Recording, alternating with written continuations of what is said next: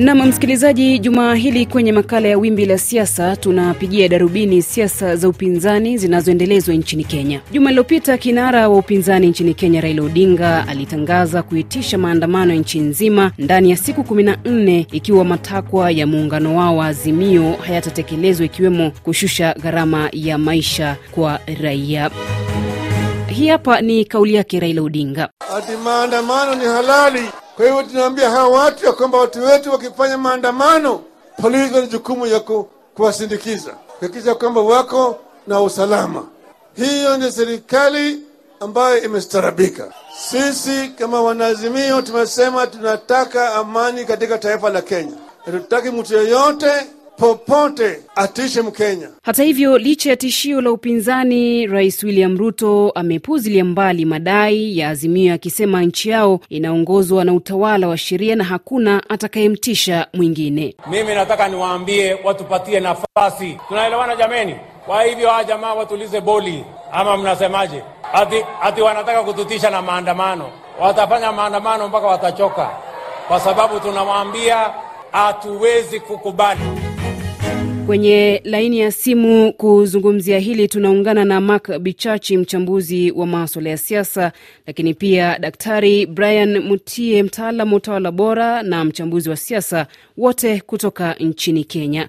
Niwakaribishe sana kwenye makala ya Wimbi la Siasa. Asante sana. Na moja kwa moja nianze nawe Mark Bichache, wewe unazungumziaje kauli hii ya Raila Odinga na matakwa aliyotoa kwa serikali ya Rais Ruto? Nadhani nafasi ambayo Raila Odinga anayo katika muktadha wa Kenya sasa hivi? Ni kwamba hali ya nchi na uwezo wa watu kupata chakula na lishe ya kutosha imekuwa ngumu kidogo. Bei ya bidhaa imepanda, kwa hivyo kuna nafasi kwamba Wakenya watamuunga mkono na kuandamana kwa minajili ya kusema kwamba wanahitaji uh, lishe na wanahitaji kuona kwamba gharama ya maisha imerudi chini. Lakini tukitazamia yale ambayo amesema kwamba uh, anataka kuwa na mabadiliko katika ile kutengeneza tume ile ya IEBC, ilhali anasema kwamba anataka sava zifunguliwe ili aweze kuona kwamba alishinda kura.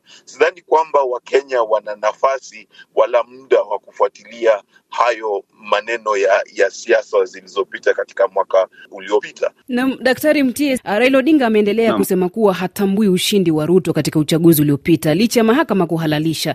Kauli zake za kutotambua serikali zinaathiri kivyovyote utendakazi wa serikali iliyoko madarakani? It, inaathiri pakubwa sana kwa sababu mimi kama mwanasheria ninasema kwamba masuala mazima ya nani alikuwa mshindi na nani aliyeshindwa yaliweza kutatuliwa na mahakama ya kilele hapo mwakani uliopita, na ikiwa kuna maswala mapya ama kuna maswala ibuka ama ya kuenda kotini tena na kuanza kusema basi tumepata new evidence, ha ukweli ndio huu, takwimu zinasema hivi, bwana Raila ndiye alikuwa mshindi, hiyo nafasi haipo. Kwa hivyo bwana Raila anaposema kwamba ana ushahidi mpya basi huo hauna maana, isipokuwa swala nzima hili sasa linaweza kutatuliwa kwa njia ya kisiasa, lakini si njia ya kisheria, manake sheria zilifika mwisho. Cha msingi ni bwana Raila aweze kutafuta njia, mbinu mwafaka ambazo zinaweza mkaribisha kwenye meza moja ya kuketi na kutatua masuala mazima haya ya usimamizi wa masuala ya kura hapa nchini. Naam, daktari, nisalie nawe. Unafikiri kwa namna hali ilivyo nchini kwa sasa, kiuchumi, gharama za maisha kupanda, ni mambo yanayoweza kuwachochea Wakenya kushiriki maandamano hayo? Uh, bado Wakenya wajafika kile kiwango cha kuingia katika mabarabara na kufanya maandamano, manake tuko mapema, na wao wenyewe Wakenya wanaona kwamba bado serikali ya bwana Ruto bado ichanga mno kuweza kulaumiwa kwa maisha kuwa hayaendi vile walivyokuwa wamehaidiwa. Lakini ikiwa atachukua muda mrefu kiasi ya kwamba ile hamu yao ya kuingia katika masuala ya maandamano yataweza kuwa yamefikia kileleni ama ile peaking point, utaweza kuona kwamba Wakenya kweli watakuwa na ile hamu ya kuweza kujijumuisha katika masuala ya maandamano. Lakini kwa sasa niseme kwamba bado tuko mapema sana kuweza kumlaumu bwana eh, Ruto na serikali yake. Naam, bila shaka umezungumzia Ruto katika kumjibu Odinga. Alisema kwamba serikali ipewe muda wa kushughulikia hali inayoshuhudiwa nchini kwa sasa, lakini uh, matarajio ya Wakenya wengi kwa serikali imeendelea kudidimia, hasa kuhusu gharama ya maisha. Je, Wakenya wako tayari kuvumilia serikali kwa muda mrefu? Uh, sidhani kwamba Wakenya wana muda wala moyo wa kungojea serikali kwa muda mrefu. Sababu ya kusema hivyo ni kwamba ukumbuke kwamba zile subsidy ambazo zilikuwa hapo awali zimetolewa. Wale ambao walikuwa wanasema kwamba gharama ya umeme ipunguzwe hawajaweza kupunguziwa, na kwa hivyo Wakenya pia tayari wamechoka.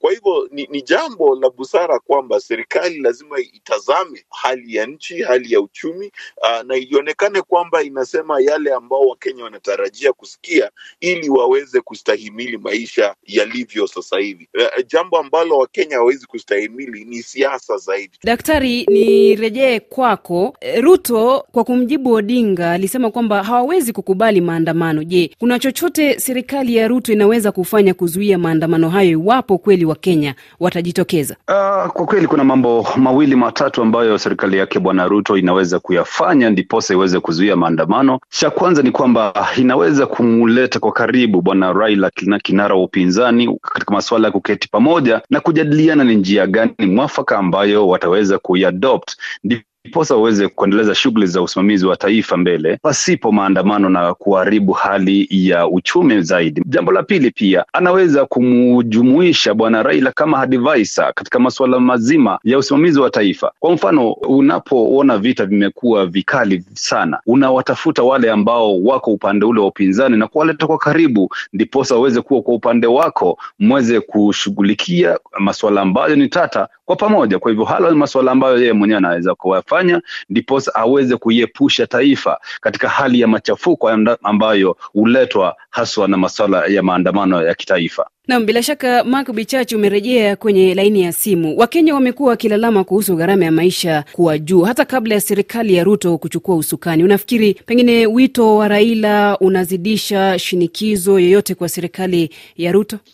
Raila Odinga kwa minajili ya kisiasa hana nafasi ya kusema kwamba kura ambazo zilipotea sasa hivi anahitaji ku, kuingia katika serikali ama anahitaji kufanya handshake. Sidhani kwamba hayo yatawezekana, kwa sababu cha kwanza, niliposema hapo awali, Wakenya wamechoka na siasa, wataki siasa lakini wanataka maisha uh, afadhali, wanataka lishe afadhali, wanataka bei ya gharama ambazo wanaweza kustahimili. Kwa hivyo nadhani kwamba nafasi ambayo ipo sasa hivi kwa minajili ya mawazo ya Wakenya kwa wingi ni kwamba Wakenya wengi wanatafuta nafasi ya kuambiwa kwamba hali ya uchumi ime, imebadilika. Uh, cha pili ni kwamba katika koti zetu za Kenya hakuna nafasi ingine imebaki ya kusema kwamba kuna ushawishi ama ushahidi ambao umetoka kusema kwamba Raila Odinga alishinda kura. Hata akiweza kuonyesha wananchi amefanya hivyo, basi siasa hizo hazitowezekana kamwe. Nam, kutamatisha tu makala yetu hivi leo kwa pamoja, ni wazi kwamba Odinga na wafuasi wengi ambao wanaweza kutii wito wake.